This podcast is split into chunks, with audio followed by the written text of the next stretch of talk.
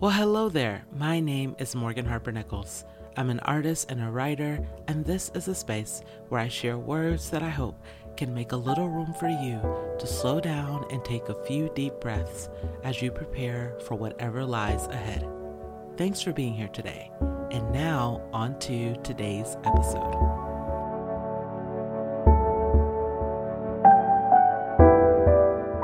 Having to wait does not make you a failure.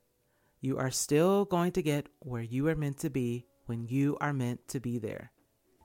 Now, getting where you are meant to be when you're meant to be there may sound comforting, but at the same time, it can also be a difficult reality to live with.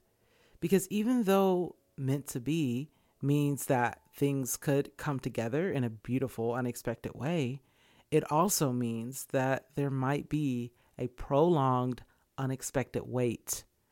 It also means you might have to see people younger than you reach certain milestones before you.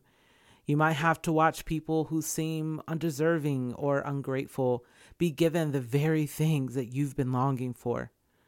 You might end up finding out that the relationship you thought was forever just wasn't meant to be.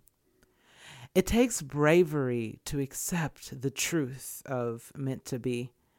It takes courage to believe that all things work together.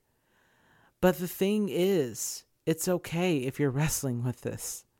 It's okay if you're still grieving the reality of a missed opportunity or a broken connection that seemed promising to you. You were not in the wrong for having hoped for better results. You are not immature or naive for having dreamed of accomplishing certain things by this point in your life.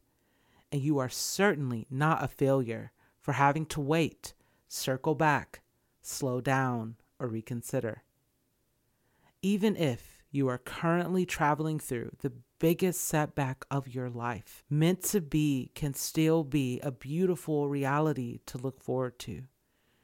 Just because certain hopes have been crushed that does not mean that other hopes cannot come to life.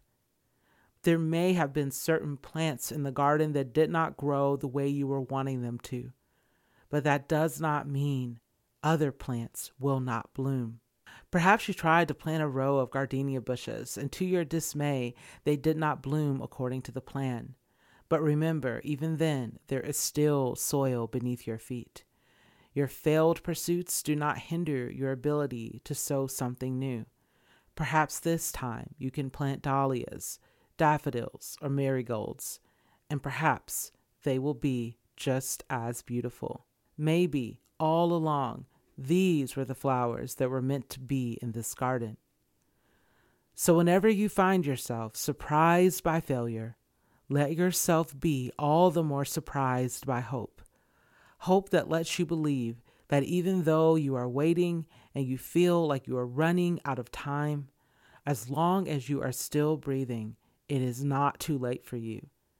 No matter the things that have failed to grow in this garden, there is still soil beneath your feet that welcomes new beginnings. Dig up the old roots and sow something new.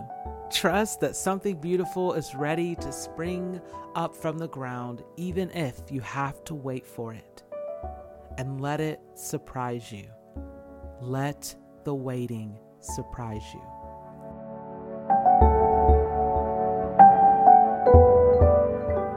Thank you so much for listening. And before we go, I would like to leave you with a question.